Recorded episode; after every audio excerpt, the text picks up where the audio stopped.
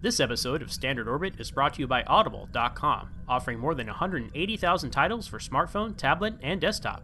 To get a free audiobook of your choice and help Trek FM at the same time, visit audibletrial.com slash trekfm. And also by Enterprise in Space, an international program for the nonprofit National Space Society. Find out how you can help science and education and become a virtual crew member aboard the NSS Enterprise Orbiter by visiting enterpriseinspace.org. Want to join the conversation and share your thoughts on this episode? Join the Babel Conference, our listeners group on Facebook. Just type B A B E L into the Facebook search field. We look forward to seeing you there. This is Walter Koenig, Chekov from Star Trek, and you're listening to Trek FM.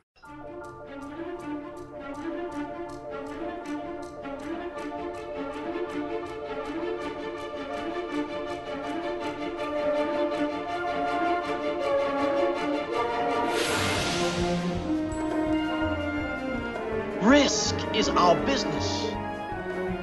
It's like nothing we've dealt with before. My golly, Jim, I'm beginning to think I can cure a rainy day. I can't change the laws of physics.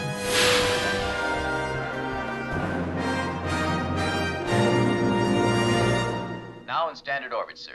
Welcome, everyone, to Standard Orbit, Trek FM's dedicated podcast that covers the original and new cast of Captain Kirk and the Enterprise. I am Ken Tripp.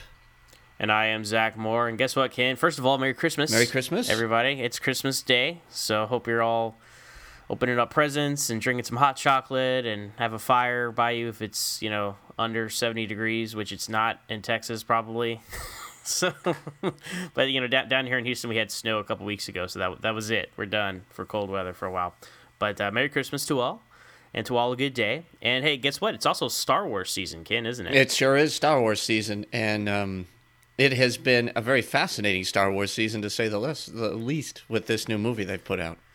That's true. That's true. You know, the uh, I I've never been a um, I've always been skeptical of Rotten Tomatoes. You know, because people are always like, "Hey, what's the Rotten Tomatoes score?" I'm like, "Hey, why don't you make your own opinion?" You know, Right. But so many people are like, "Oh, what's what's the score, man? You got the percentage." People act like the Rotten Tomatoes score is the gospel truth for everything, huh? Right. And then you know, uh, uh, until it doesn't fit like the narrative of what Hollywood wants you to believe. And it's like, oh no, it's fake, and blah blah blah blah blah. It's just it's just funny to see, you know, because we have the, we live, in this twenty four seven entertainment news cycle, and everybody's trying to find a story somewhere.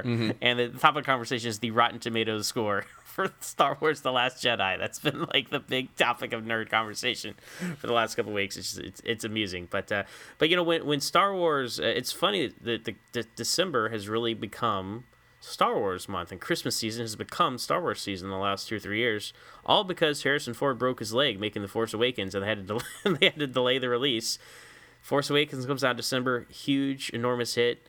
They they say, oh, well, let's keep trying this. So Rogue One comes out in December, a huge, enormous hit. Uh, the Last Jedi comes out in you know in December, financially a huge hit. So I- I feel like even if they do have some future Star Wars films on the schedule for like May and stuff, because that used to be traditionally Star Wars month. It's going to be December from now on. It's just a good business call, I think. I agree with you. Do you think they figured out the formula from the motion picture? What are your thoughts there? Probably not. Huh? exactly. Yes. There's there is no comparison. Uh, I- so to, to to that point, to that point, Ken, that, why are we talking about Star Wars? I thought this was a Star Trek podcast. Well, we're, we're going to talk. We're going to do some- something a little different, you know, because it being Star Wars season and all. Uh, you know, there are six original series movies, you know, proper original series movies, and there are six Star Wars movies according to my Blu-ray set that says the complete saga. You know, it says there's six movies in it, so I don't know what all these other movies are coming out as. But in the in the pre Disney Star Wars, there were two trilogies, and not that Star Trek movies are broken up into trilogies.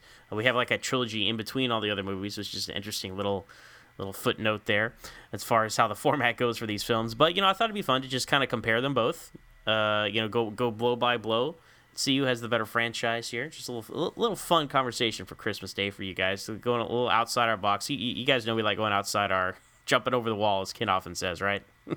Boy, we're jumping over a big one here. We're not even bothering anyone else in Star Trek. So I think this is actually a pretty fair topic, and I thought this was very clever on your part, Zach. So well done putting this together as we compare movie to movie. And I haven't done the, the scorekeeping in my head, just putting little check marks next to things, but this will be a good conversation. So very well done there, buddy. Oh, thank you, sir. And you know, Star Trek movies. I know there's lots of there's like the general understanding of oh yeah star wars came out and then star paramount was like oh what do we have? We have star trek. Let's bring out the motion picture. Uh, there are various layers of truth to that. They were trying movies before. They were trying tv shows. So if you want to get down the nitty gritty i'm sure somebody could come at you and say oh no actually it's this or no actually it's that. But you know in general speak there is a, a there is a correlation to the original star wars hence retitled episode 4 a new hope and star trek the motion picture so ken i am curious off the top what do you call episode 4 do you just call it star wars I do. Uh, in talking about it in general, I do. And then when we get into more specific conversations, I'll, I'll be, oh, yeah, it's called A New Hope. But yeah, you know, again, Zach, it goes back to the fact that I saw this, you know, in the theaters. Uh, it was the biggest thing ever at the time. So it, it was just Star Wars for, I, I guess, throughout the original um, trilogy. It was some years after, I believe, that they changed the title. I can. I- I'm a little bit more up on my Star Trek history than I am Star Wars, although I do know Star Wars pretty well. It was just Star Wars, Star Wars, Star Wars, right? That's it, when it's ingrained in your head, and it, it didn't come out with a title like that. Of course, when it came out, who knew there'd be another one or another one? That wasn't. Um, that wasn't part of the game. It, it, nobody was really sure where this movie was going to go when it when it launched. So, I think of Star Wars. I think of the original, uh, the original movie. yeah being being a stickler for you know, detail I, I do refer to it as a new hope you know whenever I, I talk about online i always call it a and h you know the abbreviation just like you know we do all the star trek titles well there's there's t-walk and there's Right. you know when you're abbreviating but it just makes it easier to distinguish because you say oh star wars which one oh the first one. Well what do you mean the first one? Like episode one or episode four? So it's just easier to say like a new hope. It's funny i didn't realize this because everybody does call it star wars right? This the star wars trilogy star wars the empire strikes Right. empire strikes back return of the jedi. Uh, when when i was a kid and we got these uh the ths THX digitally remastered trilogy, like on VHS. You look at this, you look at the spine, right? And the first one says Star Wars, really big, and then really small, really small. It says A New Hope, yeah, because they they started to sneak that in. Oh, I see. Um, and then the other two, obviously, like Star Wars is really small, then Empire Strikes Back, et cetera, et cetera. And then around the time, you know, the DVDs and stuff started coming out after the prequels, they really started to push, like, okay, the episode numbers and the titles, and they have like, the big four, the five, the six. And that's when I think A New Hope kind of trickled into the more pop culture because I think really up until then, it was it was just Star Wars. And, right, and rightly so. You know, I mean, Lucas is notorious for re- retitling movies. You know, like uh, Indiana Jones and the Raiders of the Lost Ark. Mm-hmm. That's a retitle. it's, it's just Raiders of the Lost Ark. You That's know, right. because he he is one of the Raiders of the Lost Ark, so it's kind of redundant to say that. But you know, to their credit, it's probably Spielberg because it's not a Lucasfilm uh, 100% production. They didn't they didn't change the title in the actual movie. Like if you watch Raiders of the Lost Ark, it just comes up and it says Raiders of the Lost Ark. It doesn't say Indiana Jones, the Raiders of the Lost Ark. But Right. anyway, what a rabbit hole! What a rabbit hole! Eh, it's still interesting to me. What was the timeline for A New Hope? When did they actually come up with that? Was this, you know, a That was a years? 1981, the re the re-release after Empire Strikes Back. as I 81. understand okay, it. so uh, Yeah. in my mind, I thought it was a lot later than that when they were trying to figure out what would be the next set. Now, you, you know, we had the first three movies, and back then we were told we were getting nine.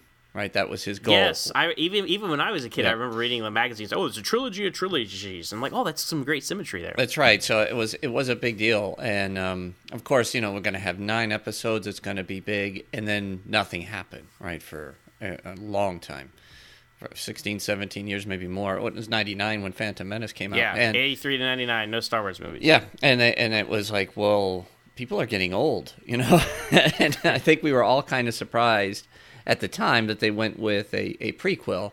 Just because of the age of the actors, it would have made a lot more sense if it was the same team, right? This is just mindset. Of course, all of that stuff is blown out of the water now, but back then that was that was the thought process. So, you know, we we were excited to be getting nine eventually, and then of course after three, it was all stop, and um, it was it was it was an interesting time, no doubt, and just to, um, to you know to, finally be finishing it off this many years later is just uh, it's crazy to me, but it's neat.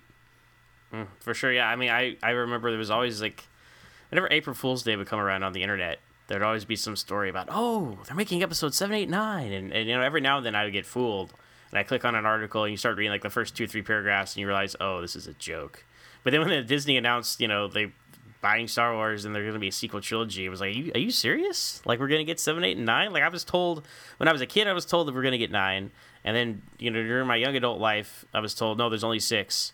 And now it's like, oh, No, there's nine, and there's going to be a Star Wars movie every day, every day. Well, it feels that way Mm. every year for the rest of our lives. Now it's like, oh, maybe that's a little too much saturation. But anyway, all that to say, it all started with Star Wars in 1977. Right. Changed the way movies are made, revolutionized special effects, really distilled down all the mythological heroes' journeys, tales into one uh, story. You know that was universally praised by everyone and connected everyone on a on a just a deep level. You know, just everyone, anyone could relate to Star Wars. You could you could see yourself as any one of these characters. It was just like a modern a modern fairy tale, right? And that's the difference between Star Wars and Star Trek. Star Trek's for science fiction. Star Wars is science fantasy. And that's the way I kind of divide the two.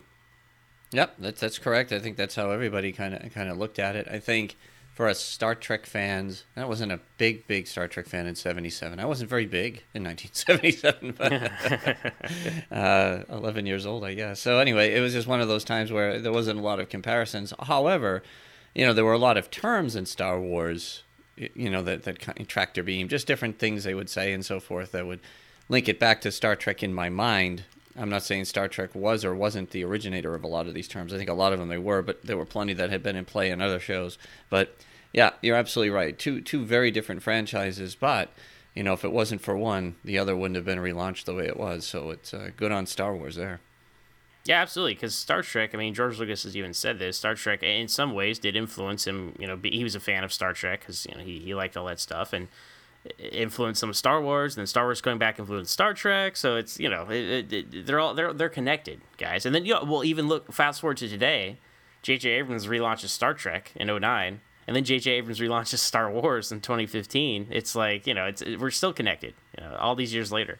But uh, so yeah, Star Wars. I mean, they're really if we got to you know if we got to break this down here because I mean we, we could go in circles talking about Star Wars versus Star Trek all day. Being the the six film cycle of the original series, it's easiest to compare film to film. The six film Lucas Star Wars saga, if you will, and you know you could do what order do you do it in, right? Well, you got to go you got to go contemporary. You got to go you know in order of release. So Star Wars: A New Hope versus Star Trek: The Motion Picture. Now I know Star Trek: The Motion Picture is your favorite Star Trek movie, Ken. So this might be tough for you. And I love Star Trek because I do Star Trek podcast, but I also love Star Wars. And it's it's hard to argue against Star Wars: A New Hope being the superior film of these 2 Mm-hmm. So I, I would love to hear you make a case. Oh no, or at least play, I don't. Or at least I really don't. Advocate. I really don't have one. Uh, I was a huge Star Wars fan. Still am a huge Star Wars fan. So that that you know, it's not like you have to be one or the other.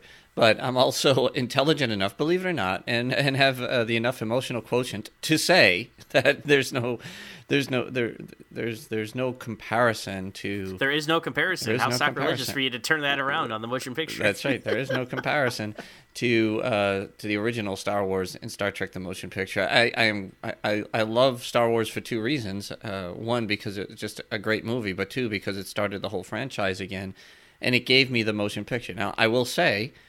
If I'm, you know, if, if there's a time block that's available and I want to rewatch a movie, I always tend now to lean more towards the Star Trek movies by far, like 10 to 1, than I do the Star Wars movies, the older ones. And I've watched Star Trek the Motion Picture many more times than I have from Star Wars, you know, over time uh, on, on, you know, Netflix or, or DVD or whatever. But Star Wars may have been one of the top movies I've seen in the theaters over and over. You know, because being a kid, uh, being able to walk maybe a mile and a quarter to the movie theater back then it was a buck a movie, was something like two bucks, whatever the heck it was. Uh, it was summertime. It, it was you know, go go see Star Wars again. Oh gee, do I have to? Okay, you know I couldn't run fast enough, so. Yeah, yeah. Star Wars by far, I think, is is is the better movie, and for all the right reasons. Yeah, the thing about Star Wars for me is like I, I actually have seen every Star Wars movie in the theater because they re-released the original trilogy in '97. So I've seen the special editions, and even I, I remember in the special editions, you know, when they blew up the Death Star, people were like cheering in the theater. Like a guy threw his hat, like a baseball cap, in the air. You know, it was just such a theater-going experience. So even even 20 years after the original release, I was glad I got to participate in those because, as this commercial said, for a whole generation, people my age had only experienced it on television. You know, full screen, four by three. you know, it's just it's it's it's a completely different experience to go see it in the theater. Uh, and and you know, now, now that I think about it, I have not seen any of the original Star Trek movies in the theater other than Star Trek Six. because uh, uh, that, that was the first actually as I've said on the podcast before that's my first memory of going to the movies. Just seeing the end credits I slept through the rest. I don't know I was like five or something so give me a break. But I, I you know I would love to go see them sometime you know. I'm always I always got my eye out for um, you know theatrical releases and stuff and it, did, it didn't work out for me to go see Wrath of Khan uh, I would have with y'all, but I had you know we had Hurricane Harvey up in here, so we're gonna we're gonna keep mentioning that for my remainder of the podcast on here apparently. But you know that was a big deal, a lot of happened there. So I would have seen Wrath of Khan, but I, I'm sure my opportunity will come again. We get we have theaters, uh, a couple theaters in town that, that show up movies and stuff, and I, I would love to see. You know, to experience the original Star Trek movies in theater. I don't know how many people might show like Star Trek Five. It might be might be a struggle to find that screen somewhere, but the rest of them, I think I have a pretty good shot. Well, you know what's interesting, Zach, is as I think back on it, there's there's been a lot of big movie releases, and there's been a lot of things that have kind of tipped things over on its head, the way movies are made, right? I think of you know the like the Dark Knight was one of those movies. It was like, oh my god, it was it was just game changing, and there were a lot of movies like that over the last ten years, but nothing compares to uh, Star Wars. The only thing I could think of that really compared as far as impact was Jaws. Jaws, there was nothing Hmm. ever made like it in 1975. No film ever made that kind of money. You know, that was the original blockbuster, and people people were like, it could never happen again. You know, it was that that impactful. Well, then comes Star Wars, and it's it's been mind blowing. I mean, if if you you know, it's it's hard to explain to people who weren't around back then but Star Wars was everything and everywhere. It it's um its marketing was unbelievable. The products you could get, and I was a little kid then, so you know I had every Star Wars toy you can imagine. I mean, it changed the game when it came to movies and, and when it came to launching a series. I mean, we've we've had Jurassic Park and you know um, other other great I guess trilogies or movies or, or series that have come out, you know, the Marvel comics, all that other stuff, DC, you name it, but nothing. I mean, nothing compares to when Star Wars came on the scene. It was, you know, Jaws was at least a a pretty successful, fairly successful novel. And there were people really interested in, in seeing how they were going to pull this off, but nobody expected it to do what it did. But there was at least some history there. Star Wars just was like, it just came. It was, it was like uh, an alien force landed on the planet, and nothing has been the same since. It it changed everything. It, like you said, it changed how movies were made, how people approach things. It started a, a you know a love and a, and a and a draw towards science fiction, and all the TV shows that came on after that, whether Battlestar Galactica. Yeah, you big know, time Buster. Let's. Right? I mean, didn't do that well. Buck Rogers didn't do that well. No, but they were all trying to capture that magic, and there was a lot of other movies. You know, Close Encounters was a few years after that. That you know, uh, Close Encounters was the same year, actually. no, it wasn't. In '77. No, Look it up. No, you Look it up. No, I, I'm telling you, it wasn't. I'm telling you. Look it up. It was a year. Look it up. It was a year later. I will look it Look up. it up. Uh, Look it stop up, listeners. Stop it. Stop it. You're gonna embarrass yourself. I was there. I remember. So, All right. um, Look it up. stop it. Um, have you already looked it up and proven me wrong? Because I haven't No, yet, but I will. I, Right I'm now. looking. I'm looking right. Yeah, I'm looking. You can see me right now. I'm not having looked anything up. I just All know that it came out the same year. It didn't. He's gonna. Ken is look. This is live, folks. This is live, raw, unedited, standard orbit, unplugged. Ken is looking up Close Encounters. what year Close Encounters of the Third Kind came out. It says 77. Yeah, I told you. I was there. I could have sworn it was 78, like the year after. Superman. Superman the movie was seventy eight. I know that. So what what a time to be alive. You know, like the seventies and the eighties. Ken I envy you experiencing all these movies for the first time? Like it's like the golden age of science fiction blockbusters. Because today, uh, we get so many in a year. You know, it's like it's like you mentioned Jurassic Park earlier. To me, that was like my Star Wars for guys my age. It was like, oh my gosh, this has changed the way movies are made. CGI, dinosaurs, a good story, a good blockbuster. You know, that Star uh, Jurassic Park was the Star Wars of my generation. And even now, you look back and Jurassic Park still revolutionary special effects that movies have yet to live up to. I mean, you look at the you know the modern Jurassic Parks like Jurassic World, and you're like, okay, well that's pretty good, but nothing is as game changing and great as Jurassic Park. So I don't know. I just, I, we we are desensitized because back in the day you had like two, three blockbusters a year. Now they they you try to have like ten or twelve, and everything you just get lost in the gets lost in the shuffle. So.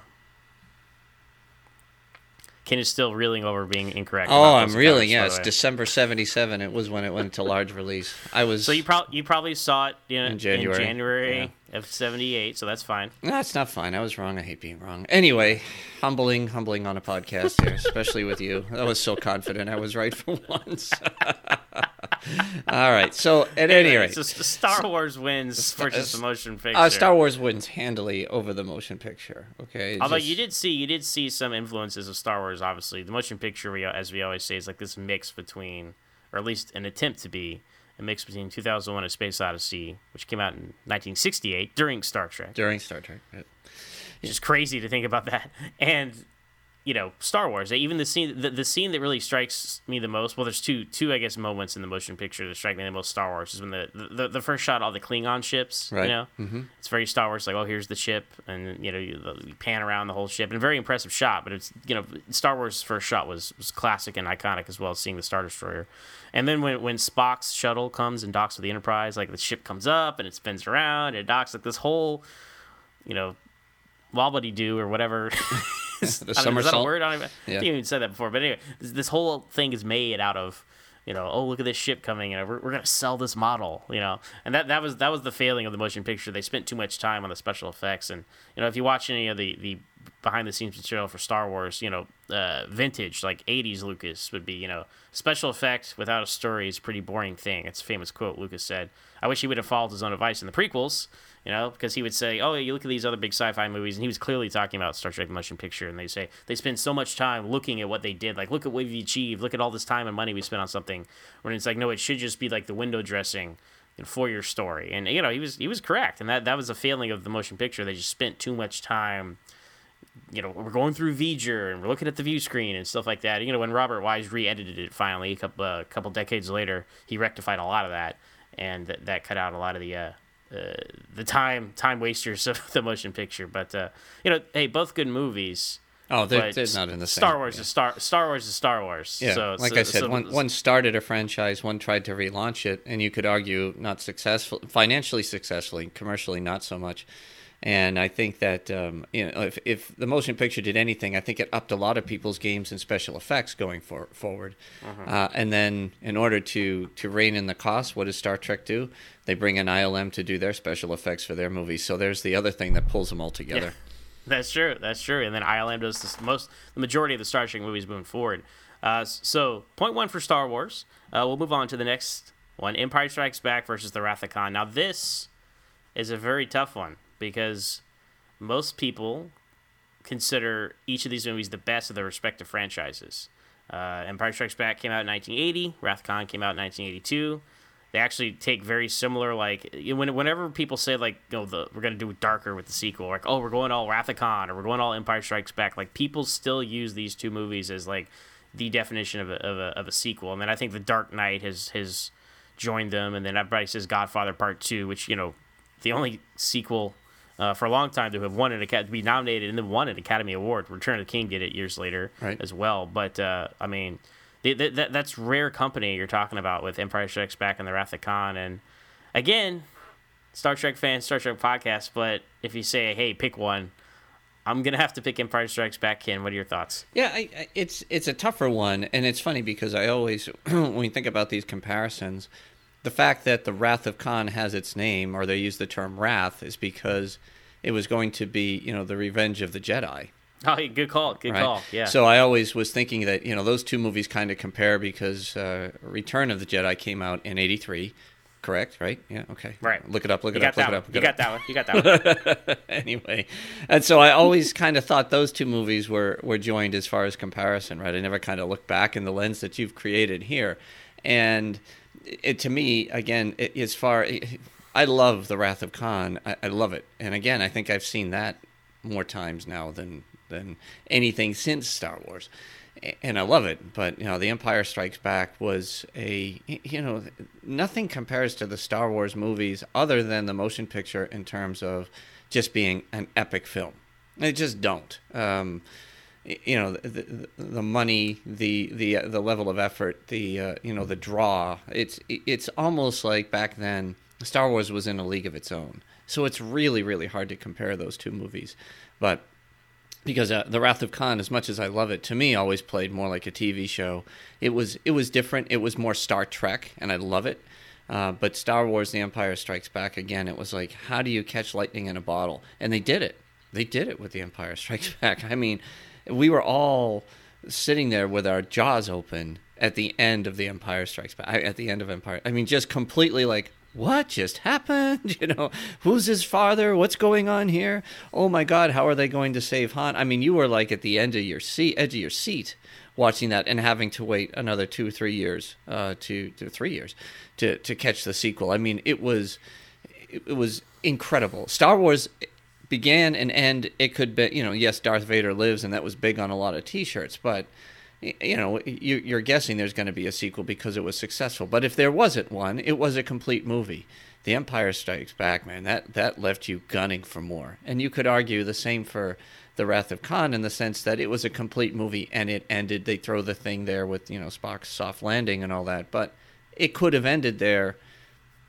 And you, and you would have been fine, right, in terms of a, a uh-huh. complete movie. But yeah, The Empire Strikes Back, that was a game changing movie. It was like they did it. Not only did they do it, but they had you like, I can't wait for the next one, just going out of your mind for the next one to see what happened.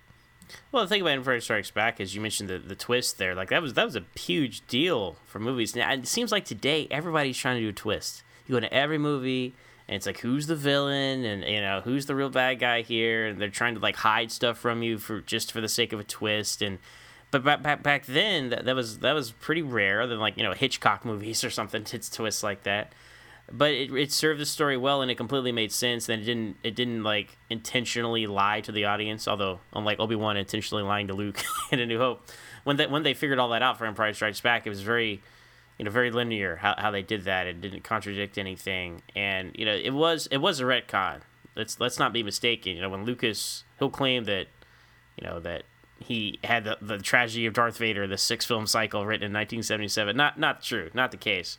Um, but I think it all worked. It all put stuff into place, you know, uh, and and it, it, turned what like you said, like the first Star Wars would be a standalone movie, and Empire Strikes Back made it made it a, a franchise, you know, and then you could go on and on and on from there.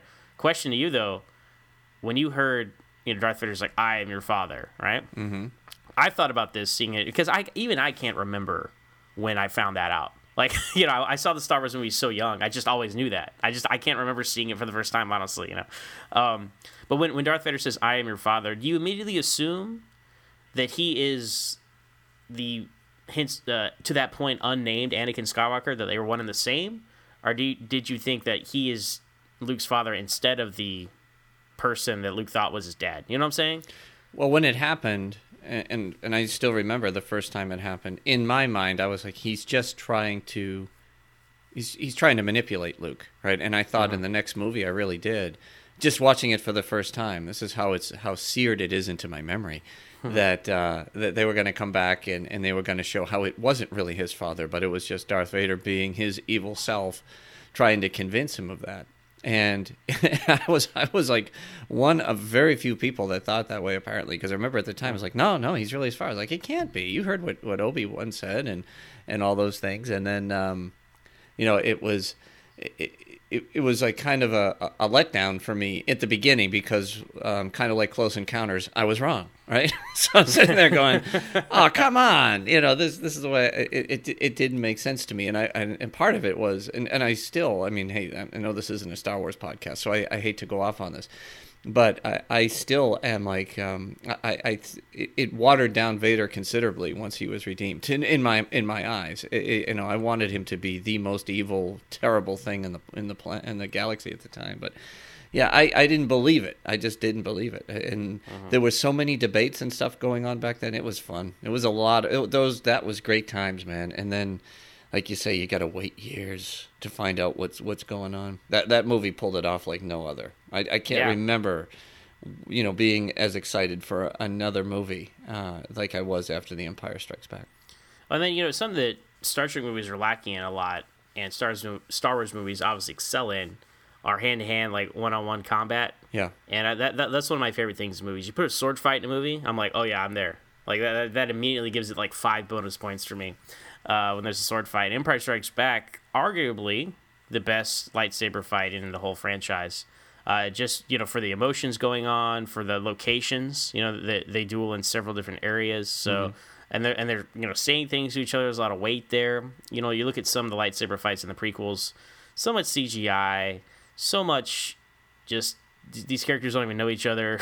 you know, it's just Oh, there's yeah. not a lot of weight to them. You know, but there's a lot of weight to these, and uh, and yeah, and I think that's something that, that puts it over the top. Ironically, you know, uh, Star Trek Two was supposed to have a sword fight between Kirk and Khan, like li- literal swords, which I'm not sure why that was I never part of that. it. Yeah. um, yeah, that that was you know they, they had planned a scene because they realized that Kirk and Khan never met in the movie. Right. So they were like Kirk was gonna like oh Khan was gonna beam down to uh, Regula and fight Kirk and then beat him and then take Genesis. But they said oh well that I think maybe even Shatner was like yeah I don't want to do that because. Because I'll look weak or something like that. I, it's a, I'm sure somebody out there knows the whole story, but I, I do remember that was uh, a planned scene initially, and they, they cut it before they even got to filming it. And I'm glad they did. Although it would have been awesome again to see a sword fight. I'm not sure how that would have played out very well with Ricardo Montalban versus William Shatner. He would he would have made Kirk look bad, so it's probably for the best they they, they took that out.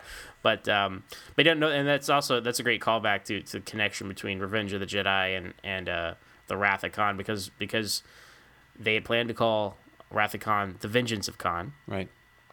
but then Lucasfilm's like, we're coming out with Revenge of the Jedi, and like, oh, these titles are too similar. Let's change it. So they changed it to Wrath of Khan, and then, of course, uh, Return the Return the Jedi ended up being the, the final title for Revenge of the Jedi.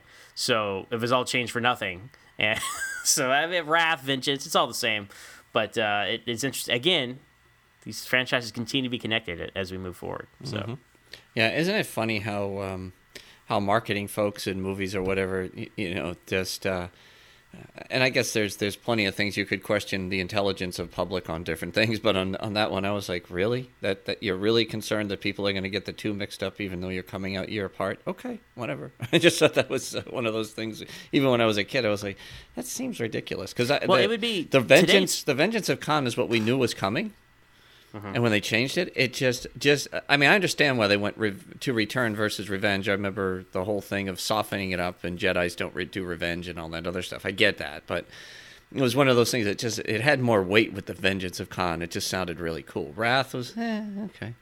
Well, I think today they would even they would they would not change it intentionally. They would be like, "Oh, this is great." People might get it confused and think they're going to see the new hmm.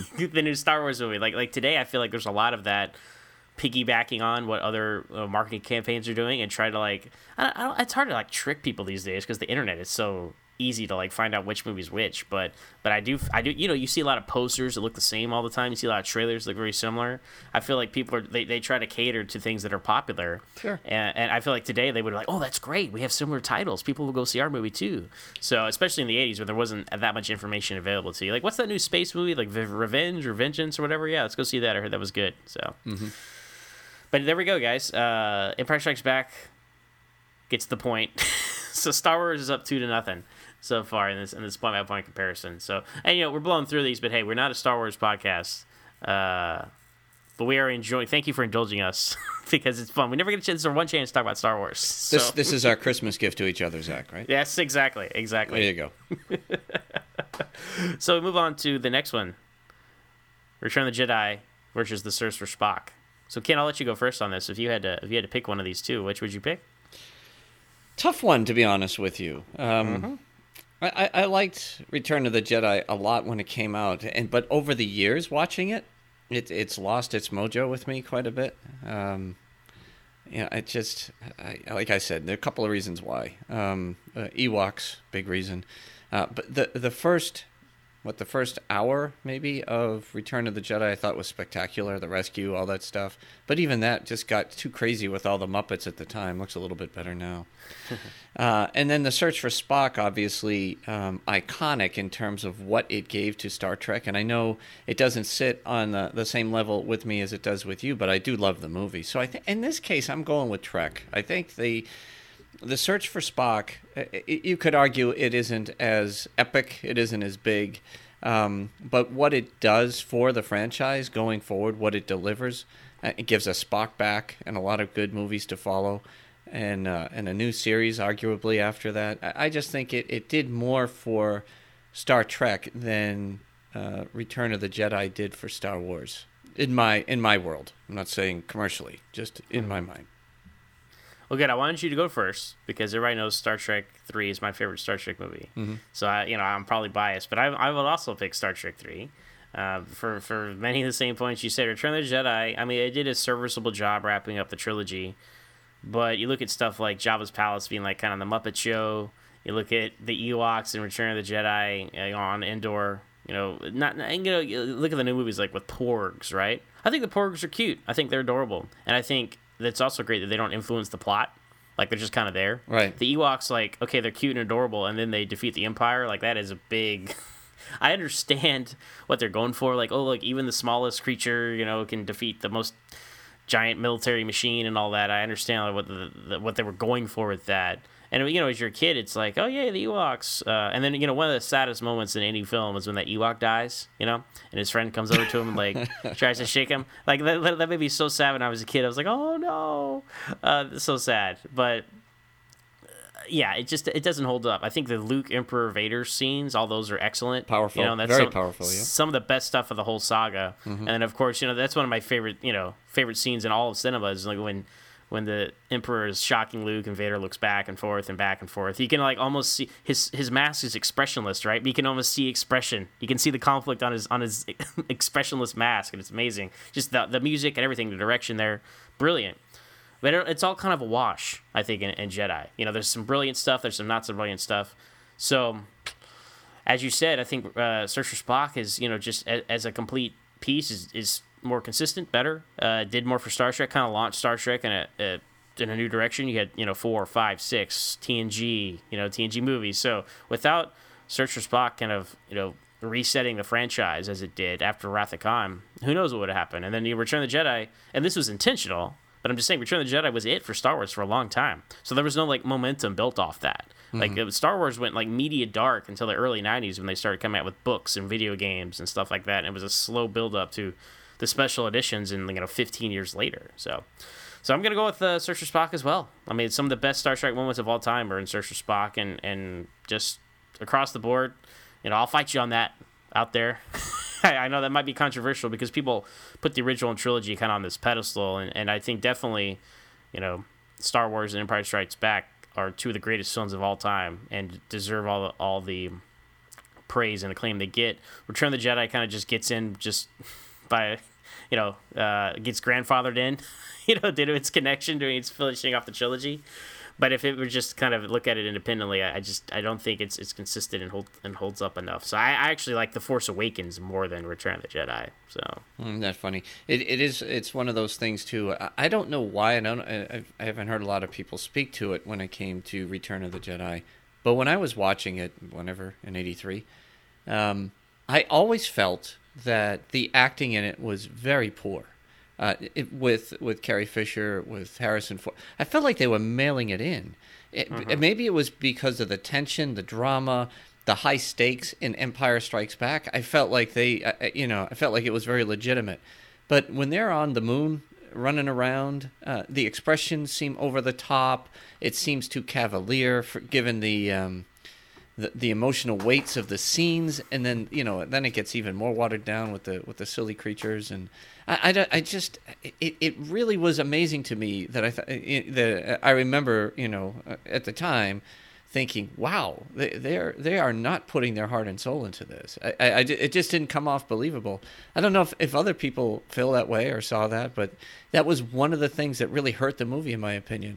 The scenes with um, Mark Hamill and and Ermit McTiernan, uh, uh, Ian McDiarmid. Ian McDiarmid, yep, and and the team th- that those were incredible. I, I felt the weight there. Don't get me wrong, but I, I just felt like for whatever reason that that whole that whole scenario down there was just, you know, even the tension. You know, when they're on the shuttle going past the the star the superstar destroyer and all that. I mean, you could feel it, and then they got down there and it just seemed like this isn't.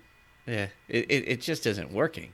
They- They're Right. they are really mailing it in, and I felt like Harrison Ford could do that at times. Anyway, he's a great actor, but there are times where he could just like, dah, you could. T- I felt like he was completely disinterested in making that movie. Well, he was. I mean, he wanted them to kill off Han Solo, and he was frustrated they weren't. And spoilers for The Force Awakens, they did kill off Han Solo, and I think that's why he maybe gave such a good. I think he gave an excellent performance in The Force Awakens. It really felt like Han Solo. It was real, yeah. And I felt like, you know what, he like, oh good, this is it. You know, well good, I'm gonna die. Well good, I'm gonna give him my all. Like he was excited about that. And you can even tell like when he was doing press, because he's notoriously like a grumpy kind of guy in real life. And Oh, yeah. he, when he when he was doing press and all that for for the Force Awakens, he seemed to be very jovial and very happy. And like, because he knew he was never gonna have to do it again. so Well, I think there was a couple of clauses in that twenty million dollars he got paid to do it. perhaps perhaps so but yeah i totally agree with you like there's a definite there's a definite shift in in the han solo from the first two movies in, in return of the jedi. And carrie fisher you know she she has you know as self-proclaimed she was an addict you know so she was kind of out of it a lot of the time. Maybe you know drugs alcohol whatever it may be. So she was kind of zoned out a lot of the time in return of the jedi as well. So but you had mark hamill holding that ship down man. So so, so good on you mark. So that uh, points against Return of the Jedi, and then you look over at Search for Spock. That that's arguably your Shatner's best or second best performance. You know, after Wrath of Khan. So I mean, that's that that scene where he stumbles back into the chair is like brilliant acting moment. You know, so.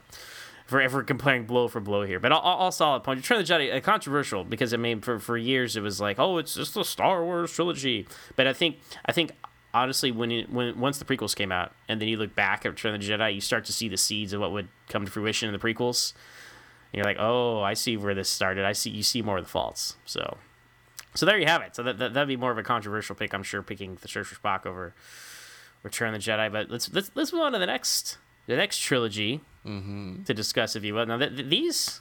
You know, so so so Star Wars won the first two rounds. Star Trek came from a like, you know a close third, but I, I think I think Star Trek's in pretty good shape here coming up, Ken. Looking looking at the uh, looking at the matchups. So we got the Voyage Home versus the Phantom Menace, and wow, right? I mean, I'll say this, probably controversial.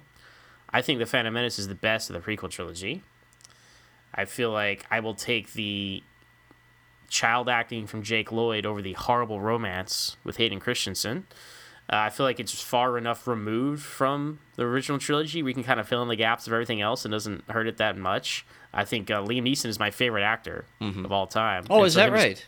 Yeah, yeah. So him as Qui Gon is excellent. Mm-hmm. Uh, I also love him in the Taken movies. I will buy every single Liam Neeson action movie on Blu-ray. It's amazing. He's like my favorite action star. Really, of all people, Yeah. that's interesting. We'll have to dive into that someday. I, Well, we'll, it, I we'll mean, find it's just, some Star Trek connection.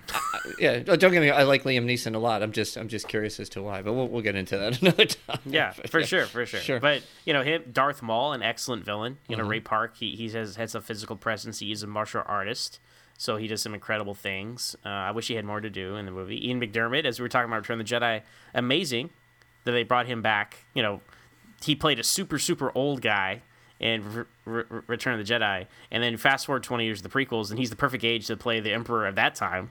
Uh, he anchors the, the prequels, I think, in his performances. He does, yeah. Uh, Ewan McGregor, he's solid throughout the whole trilogy as Obi Wan, you know, uh, but good in Episode One. His his dynamic with Liam Neeson as Qui Gon is good. Uh, the lightsaber fight, probably my second favorite after Empire Strikes Back. I kind of I kind of go back and forth because it's incredibly. It's incredibly choreographed and just so impressive to see the Jedi at the height of their powers, and that was the, the whole point of, of this fight. Uh, but there is no, there's not much emotional weight because these characters don't know each other, so it's kind of a wash with them. To me, to Empire Strikes Back, they go back and forth, one and two. My favorite lightsaber fight in the whole franchise. That's about it, guys. Like, other than what I just said, everything else in the movie is not good. the Jar Jar is not good. The special effects, I mean, the special effects are good, but like, uh, you can tell like it, it's there. There's a lot of CGI going on there. Um, like uh, it sometimes stuff doesn't even look real. Uh, I think they just kind of overdo it. Uh, the story, the stories, it can get boring sometimes. Uh, the, the pod, people always talk about how awesome the pod race is. Uh, it's fine, I guess. I mean, it's exciting. I mean, I, I liked it when I was a kid watching it or younger, but it doesn't quite hold up. And and then of course you, you got stuff like uh, uh, the Gungans are just kind of embarrassing, and it, uh, you know uh, the Yoda puppet is terrible. Like I don't know how they did the puppet worse 20 years later. They they've actually rectified that in uh, the Blu-ray release. They they CGI'd over the puppet with the new CGI Yoda. so the revisionist Lucas. That's a rare case of an improvement there. So I'm just I'm just sifting I'm just just sifting all that out to just kind of explain my take on the Phantom Menace. All that said, I do think it's it's the better prequel because as much as I criticize the CGI and whatnot, at least they actually went on actual locations. They went to Tunisia, they went to uh, Italy, Uh, they built sets, you know, so it, it feels a lot more like a real film than the other two, which like literally seventy five percent of it is people in front of blue screens and green screens. So, so all that said, versus the Voyage Home, yeah, no comparison. Star Trek Four is way better than the Phantom Menace. Like that should that shouldn't even be a discussion. I mean, it's like a slam dunk win, wouldn't you say, Ken? Yes. After all that, it's like okay, I I wouldn't even know. First of all, you know, you you were on quite a roll, and I, I think you captured very well the thoughts of the the Phantom Menace. Again, you know, the Voyage Home was the most successful at the time, the most successful Star Trek film, commercially speaking. It's the one that had broad range appeal, right? Star Wars everybody it's very rare you know to find people who don't know or don't like star wars it's just very rare and star trek is is very um I don't know. It's it's it's very binary. They either like it or they don't, right? And it's it's just the way it is. But Star Wars, obviously, the scale and the amount of fans and the amount of money and the the amount of attention that it draws is, you know, much much you know five times more than than Star Trek. That's that's a very unscientific number there, but I guess I could go look at, at box office, and that's the only way to really check this data. But you know, look look what the, the new the new movies do in a weekend versus you know an entire run of even the uh, the more recent Star Trek films. It's just incredible. Uh, the worldwide love for Star Wars and appreciation for it. Having said that, you know, I look at The Voyage Home as being a movie that should have and could have perhaps if Star Trek Five was better pulled a lot more people into the franchise. Uh, it it definitely, you know, I will say that Star Trek: The Next Generation is is is is what really turned things and pulled a lot of people into Star Trek after the voyage home because they launched the series, you know, about a year and a half after the movie came out, which was great. So yeah, to me, uh, you know, without without getting into all the things that you just mentioned about the Phantom Menace, there's there's a lot of things I liked about the movie. There was a lot of things I didn't like about the movie, but it, I I still enjoy it. I watch it to this day. You know, it's it's it's it's more um, positive than negative overall. So I'll, I'll check it out every once in a while. But um, and I probably watch it more than I do The Voyage Home, to be honest with you nowadays. I don't know why that is, but as far as movie to movie, what what's the better film? What's you know uh, more grounded, funnier? Um, you know, has some real tension to it. Uh, you know, with with the whole ecological message and all that stuff. I mean, Voyage Home, like I said, isn't that serious a movie, but it it's it just wins on all fronts in in my opinion it's it's a great Star Trek movie. It's a great movie all by itself, and I think in this case it it tops the Phantom Menace.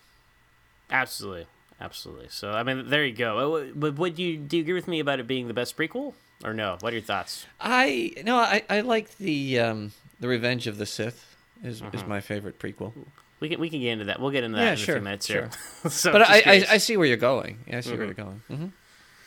So the next one is uh, the Final Frontier versus Attack of the Clones. Now, this is each of the much. This is like the the other end of the spectrum from Empire Strikes Back and The Wrath of Khan because mm-hmm. each of these of these six film cycle, most people or a lot of people consider them each to be the worst. That there's kind of a it's kind of a one-two with a lot of people between uh, the Phantom Menace and Attack of the Clones. I guess it's like what pick your poison. Do you want the child acting cheesiness and childish Jar Jar Binks from episode one, or do you want the terrible romance and very questionable acting by Hayden Christensen in episode two, plus the CGI just in your face, ridiculous explosion of everything? Like, there's not, I'll tell you what, there's not one clone trooper that is not CGI in this film. It's ridiculous. It's a human being they could put in a costume you know, but instead you just CGI it. There's a time and a place for CGI, and that is not the like George Lucas, man. You did a lot of great stuff for special effects. I understand you're trying to push the boundaries, but just put a guy in a costume for God's sake and copy and paste him a thousand times. Don't put all CGI. Anyway, pick your poison. Uh, but I think a, a, lot of people have come around to, to, realizing Attack of the Clones is actually the worst of the prequels. Um, and then you know rank the other two wherever you want. So you got that, and you got the Final Frontier, and and you know we love the Final Frontier more than most people can, uh, in the grand scheme of things, right? But that said, w- we all can see that it's it's the weakest of the original series movies, so they both rank last. So I'm still gonna say the Final Frontier wins this one because there's a lot of just character moments. Uh, we, we talk we actually talk about the Final Frontier a lot, right? that I think about it around here, but you know, what does have, God yeah. need with yeah, what does God need with the starship? That's such such a quotable thing. The whole scene, uh, all the stuff Kirk, Spock, and McCoy is great. Even if you know, even if you're not a huge Star Trek fan, I think you can.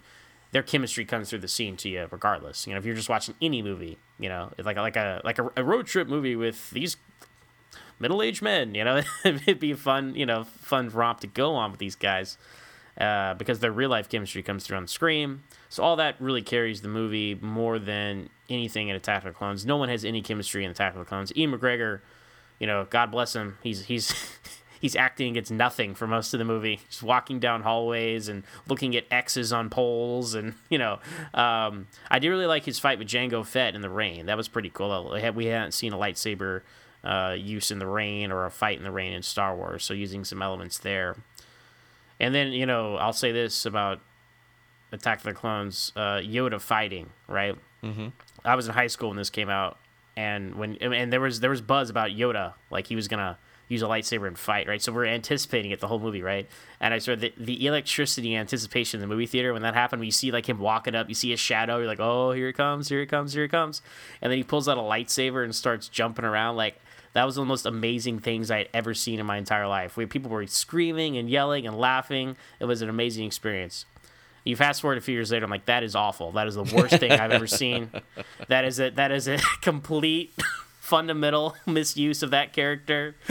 just so uh that's that's those are the extremes. I think people were on that high after Attack Clones. That's like, oh man, this is what we wanted from Star Wars. Uh, no, it's not what you want from Star Wars. Um, and then hey, Christopher Lee was great in that as well, though. He's always great, so it was great to see him.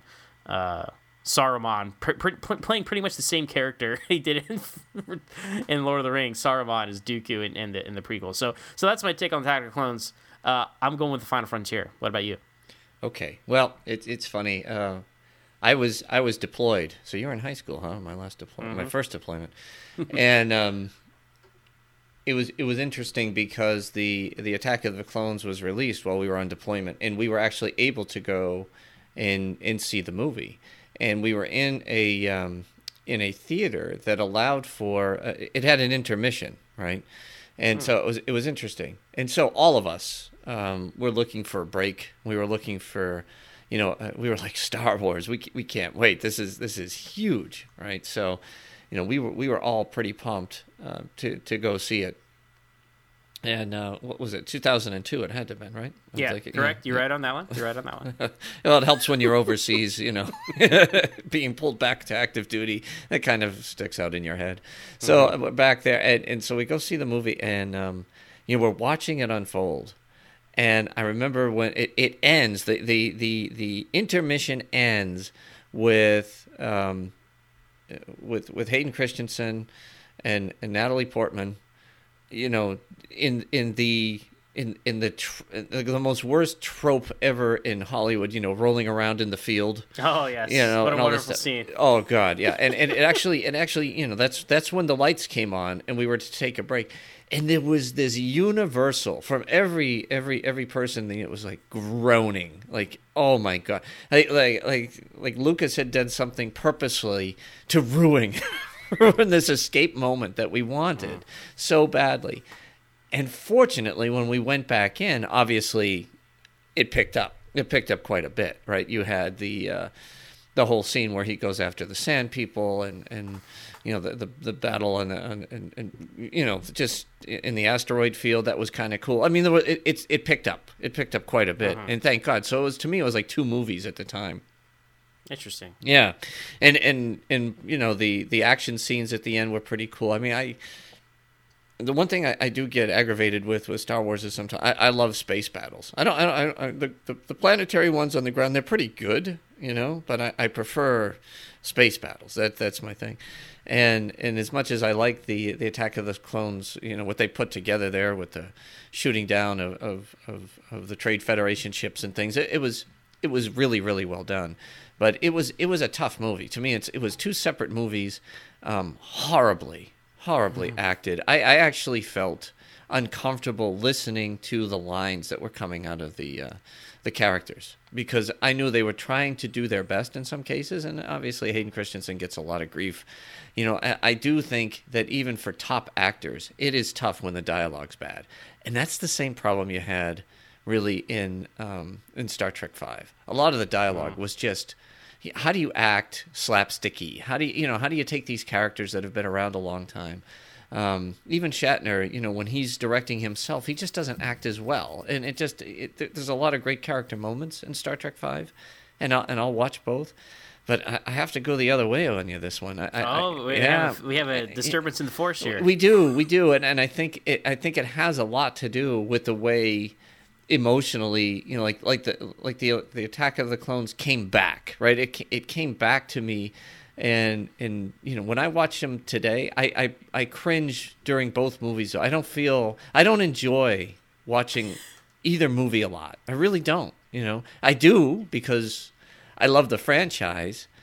But boy, I you know in both cases, and it's it's really close, Zach. It's not like one is overwhelmingly worse or better than the other. It's not. It's just I think that you know when when you take the last hour and a half of the Attack of the Clones, plus I will have to say the whole political piece of it, how you know how Palpatine ascends, and you know I know he gains control in um, the Phantom Menace, but how he continues to to take piece by piece by piece, how he's manipulated both sides, all of that to me was very very clever plot wise. I don't know if it was executed flawlessly, but it was brilliant you know, playing both sides of the both sides of the coin, creating this war, creating. I mean, that is the epitome of evil, right? You've got you've got two sides and and people dying left and right and sideways uh, for this one guy's ascension into power. I mean, imagine if if Hitler was somehow manipulating governments, uh, you know, to to come and fight both armies uh, in order to eventually take over everything. Uh, that's how I kind of attributed to it. So I think that that piece of the plot line that um, you know, like I said, the last hour and a half just pulls it above um, the final frontier for me.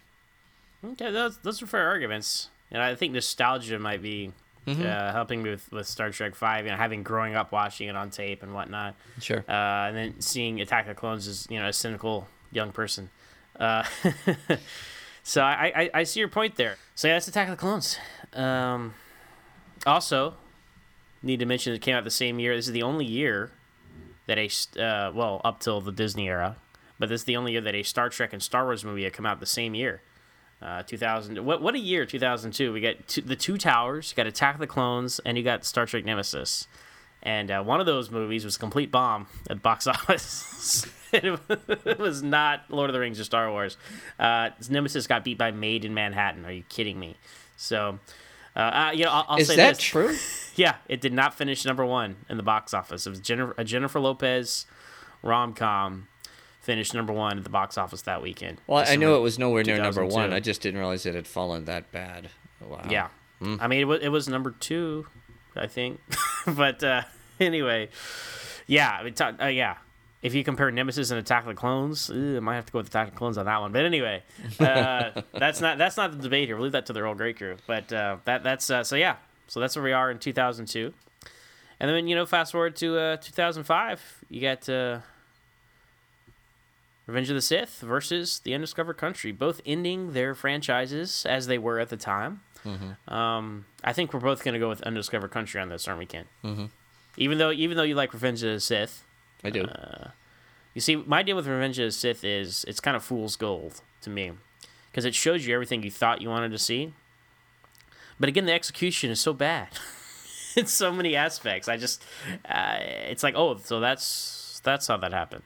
Oh, oh, okay. Like one of the worst lines of dialogue ever is Obi Wan trying to explain to Padme that Anakin turned the dark side, and that he, he he says, "I have seen a security hologram of him killing younglings." I'm like, what is? First of all, what does that even mean? it's like how dispassionate can you get? I just like that to me that like one scene where everyone's trying to talk to Padme like epitomizes how because these are great actors. Like, this is Ewan McGregor. I, to your point, Ken. Like these are these are uh, Natalie Portman's an Academy Award winning actress. Ewan McGregor's a great actor, and they're having such a hard time getting this this stilted, terrible dialogue out. And then you got Hayden Christensen over here, and I think look. he gets a bad rap for the prequels. I think he's very expressive. He has a very expressive face, very expressive eyes. I think when he's turning evil, like you can see that working on his face. But I don't know if it, if if it's his acting choices or Lucas's directing choices or the writing. But God, he's just so bad. You know, he's just so bad. Uh, at the end, he's like, "My new empire" and all this stuff, and you're like, "Ugh."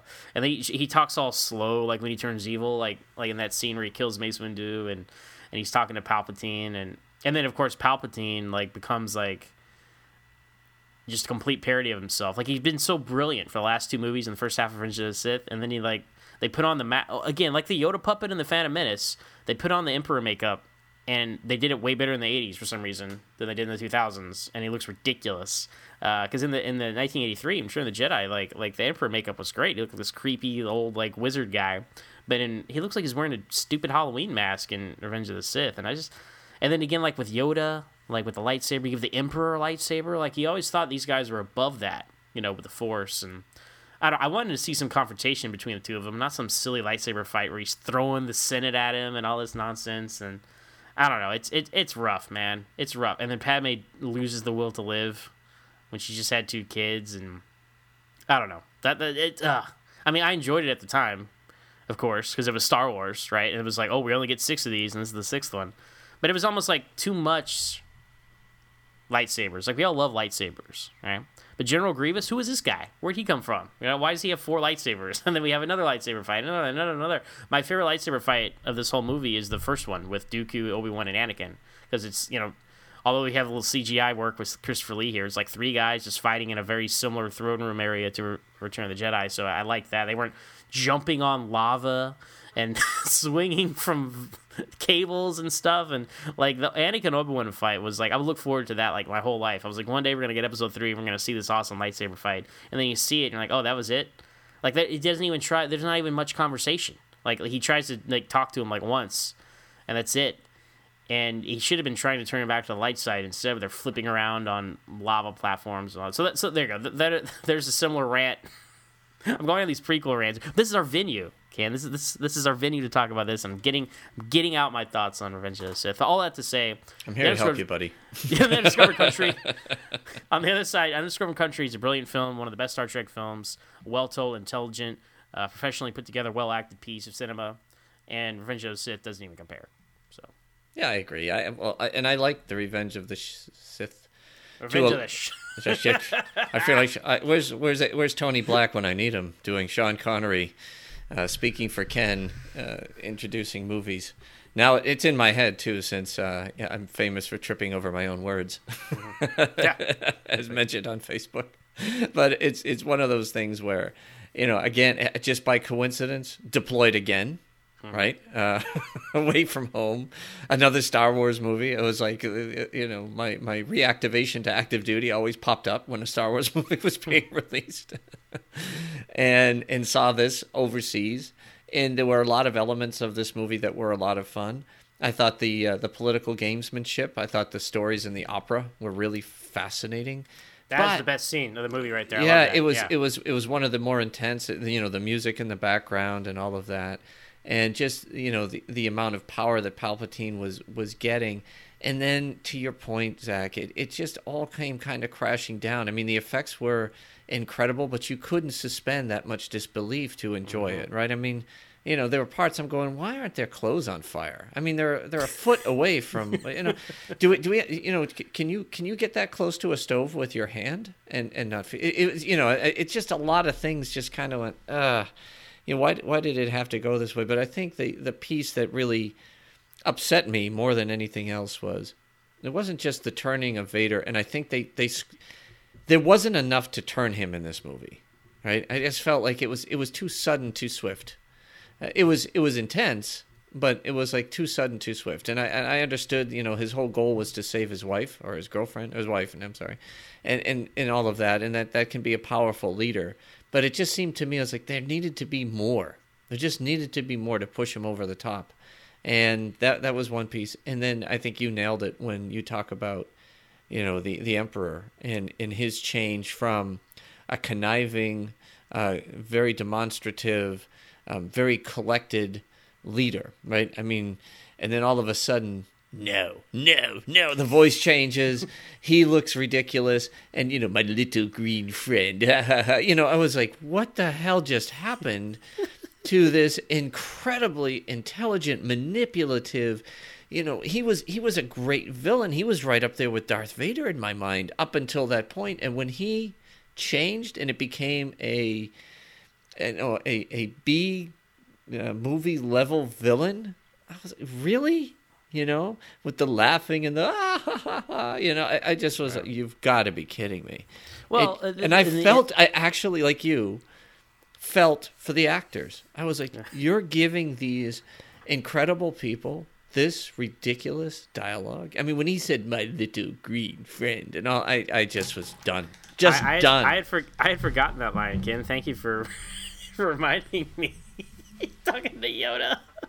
Look look how we traveled here. We, we've gone from like Star Wars: Empire Strikes Back, two of the greatest films in cinema history, to like uh, which ones do we hate the least these last three? Well, to, to, to be fair, I mean, and your your passion is is definitely felt and understood, and I get it. You know, I I can't say that that it, I'm at the same level you are. I, I'm not. I, I there's like I said, for me, I think because I, I enjoyed the political aspect of it, the um, the way people can fall. You know, the you know the the promise that this person's supposed to bring balance to the universe and he doesn't you know he goes the other way and the shock and the spin and all of that stuff was was very much there and and so a lot of stuff behind it was brilliant. It just it just didn't execute but i can see past some of it just like i can a lot of times in star trek hmm. where i'm going man you know visually this isn't working but i see exactly where they're going with this and it and it's profound. And it's almost the same way in some of these movies. I see where a lot of this is going and i do appreciate it. I think it's it's very very clever. I think it speaks a lot to the human condition you know, there's there's a lot of analogies, especially in the prequels, more so than in the um, the original Star Wars. So it's it's deeper in context. It just doesn't execute, and I think that's that's the struggle. Is you know when when you when, and I give you know Lucas took an awful lot on. Um, you know, there's there's a part of him that you know it's Cameron esque, right, in terms of wanting to to make the most sophisticated movies in history because he's got the money to do it. He's going to direct it all himself, which is a lot to ask, and then he's going to write it all himself. And I, he's just not. He's a he's a good writer. He's not a great writer, and you know it's almost uncomfortable. You know, it, pick any movie. You know, even even with Padme saying she's going to bed. You know, you know, excuse me while I retire. And looks down and walks off the set in this very. I mean, none of it seemed real. I mean, it just it it really did seem like they were acting. It, you did not believe that these were characters in a movie. You you actually saw a bad rehearsal, and it pulled you out a lot. And that that was I think the struggle with it. But the um, the political aspects, the human condition aspects of whatever the prequels, I think are there. You know, I think there's there's there's a tragedy that's definitely told. I think what helps us is we knew a lot of the backstory, so you can fill gaps in your head that you don't necessarily see on screen. And there were some visually incredible moments that were produced for its time. There's no doubt about it. You know that that space battle at the beginning of um, Revenge of the Sith was was pretty intense. You know, I, I thought, I- you know, with the missiles and things, it's like, hey, we're we're taking on a whole different. Um, You had to see Anakin being the great pilot we had heard so much about. Because I I think that's different being a space pilot than like being a pod racing pilot with a little kid. There's, Yeah, there's yeah. a difference there. And then they- no, no, it- you, then- you keep bringing up the political stuff. I 100 percent agree. It Yeah, just- it- in co- concept, it was great. Execution was weak. Yeah, and, and it's it's it's a shame, but you know I, I see where it's going. I don't I don't hate the prequels, you know. Overall, I mean, I'll, I'll, they're they're better than a lot of other movies that have been made. There's Yeah. no doubt about it, and I, and I'll get pulled into it in this discussion, comparing it against these Star Trek movies, talking about you know, which is really my passion for entertainment is Star Trek. I mean, there's there's nothing to me better, um, you, you know, than, than any of this stuff. Um, you know, Star Trek is is my favorite. So it, you know, it's it's it's really when you look at it this lens at this lens, and you you pulled all the different things that you did that that bothered you. I hundred percent agree. And we're comparing against Star Trek movies that either executed as well or didn't.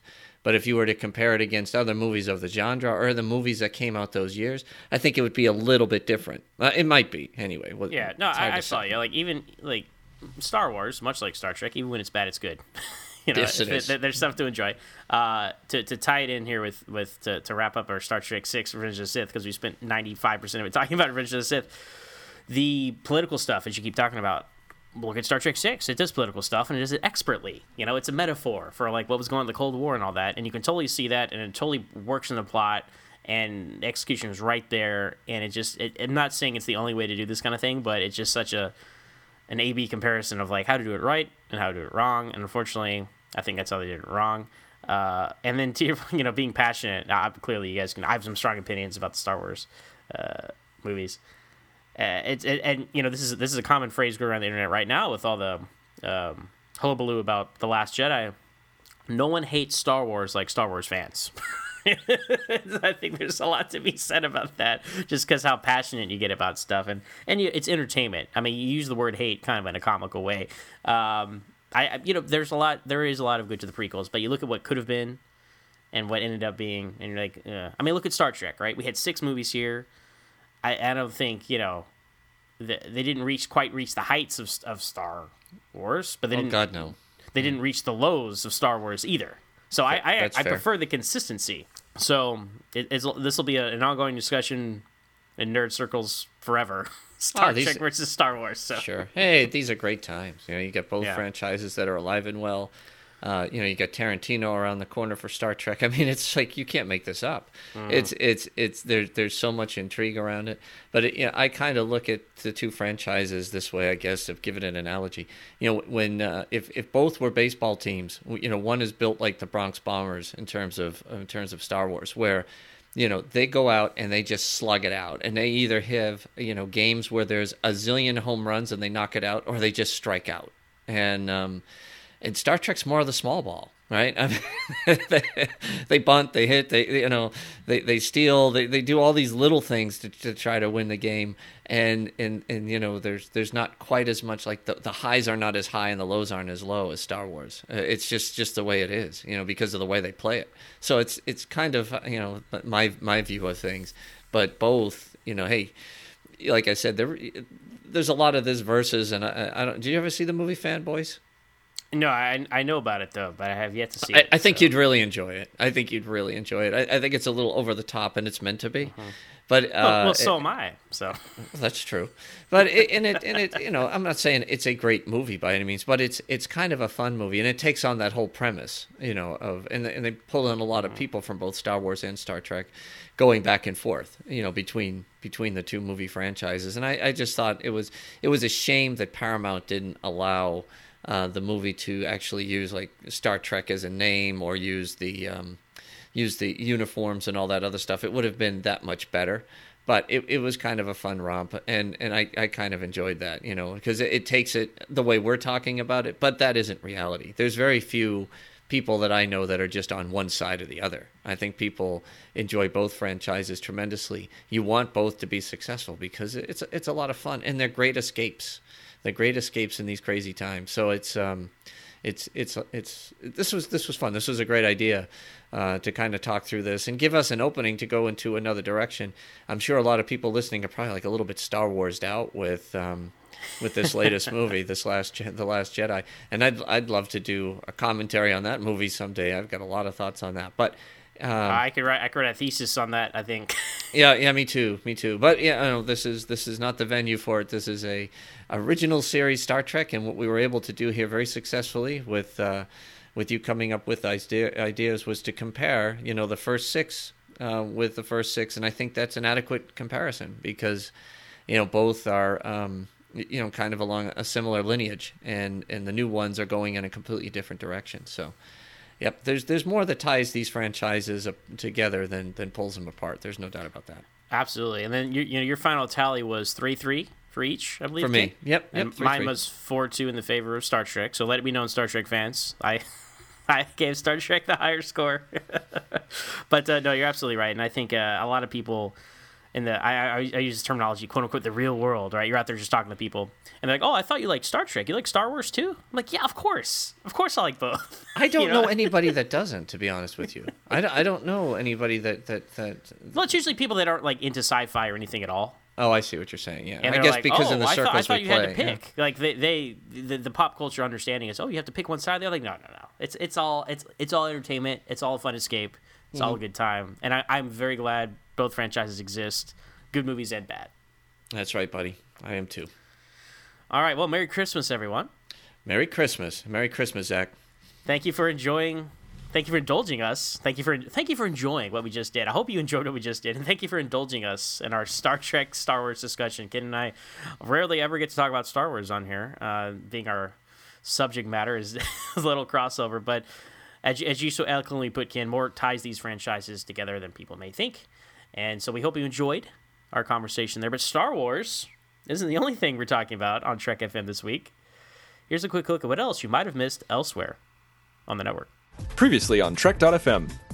The Edge, a Star Trek Discovery podcast. I think they do that really good with another, I- if you want to call it Easter egg, which is when Michael does commit her act of mutiny, uh, she does it with a Vulcan neck pinch. And that's, you know, right in the tradition of Spock, right? Spock does that in the menagerie. Uh, when he commits his act of mutiny, he, he, he does that to a fellow Starfleet officer. Warp 5. I think it's it's a lot more than that, and this character is an incredibly in-depth character, and there's a lot more to her than this. And I think that the reason that the, the evidence for this is because of how she reacts with Picard, and even Picard. Like Picard has this opinion of her. The Orb. And so I, I feel as though O'Brien really is one of the characters who kind of opens up this idea for Rom of, of, that there's a different type of life. And I honestly think O'Brien is kind of the character that Rom probably looks the most up to on the station. Yeah, I and, think so. and, and would Yeah. want to be like, if there's somebody that Rom's like, oh, I wish I could be like somebody when I grow up, it would be O'Brien. Standard Orbit. all these different languages and so forth, and it just instantly translates based on what has already been figured out between you know two beings or, or whatever. This is different. The translator does not work that way, and I thought that is that is really sci-fi, right? Universal concepts coming through brainwaves in order to translate into language. That's pretty neat. And that's what else is happening on Trek.fm. So check out these shows and find out what we're talking about in your favorite corner of the Star Trek universe and beyond. You'll find us wherever you get your podcast. If you're an Apple user, get the show on iTunes or the Apple Podcasts app. Be sure to hit the subscribe button. That helps us greatly and makes it easier for other listeners to find the show. If you're not an Apple user, we've got you covered as well. You can find our shows on Stitcher, TuneIn, Spreaker, SoundCloud, Windows Phone, and of course, you can stream and download the MP3 file from our website and grab the RSS link as well. If you'd like to get in touch with us here at Trek FM, you can always find us on trekfm slash contact and look in the sidebar on the show page. Or you can go to speakpipe.com slash trekfm and please leave us a voice message. You can also contact us through Twitter at trekfm or on Facebook at facebook.com slash trekfm and of course in the Babel Conference. Type Babel Conference, that's B A B E L, into the search field on Facebook, or go to our website at Trek FM and click discussion on the menu bar. Another way you can help us keep all of our shows coming to you each week is to become a patron on the network on Patreon. If you visit Patreon slash TrekFM, that's P-A-T-R-E-O-N dot com slash TrekFM, you'll find the current goals and different milestone contributions along with all the great perks we have for you. These perks include early access to content, exclusive content, producer credits, seats on our content development team, and more. We really appreciate any support you can give us and hope you'll join the team. Again, you'll find all the details on patreon.com slash trekfm. Speaking of Patreon, thank you as always to our great associate producers for Standard Orbit. Norman Lao, Tim Robertson, Nick Anastassiou, Richard Marquez, and Corey Elrod. Yes, thank you guys so much for your support for both Standard Orbit and Trek FM. Uh, so, Ken, if people want to find you out there on the internet, where can they find you? Uh, you can find me hanging around the Babel conference and engaging people when I when I have the opportunity. You can also find me on Twitter. My uh, Twitter handle is at Boston SCPO, and we uh, we like to tweet out all our new episode information as soon as we get it, as well as well as our colleagues. So look for me there. As for me, you can find me on Twitter at Moron MooreOnZach. That's M O O R E O N Z A C H. And I'm also the host of my own podcast, Always Hold On to Smallville, where we talk about each and every episode of that Young Superman series from the early 2000s. And you can find us on Twitter at Always Smallville with one S. So thanks everyone for listening, and join us again next time here on Trek FM for another episode of Standard Orbit.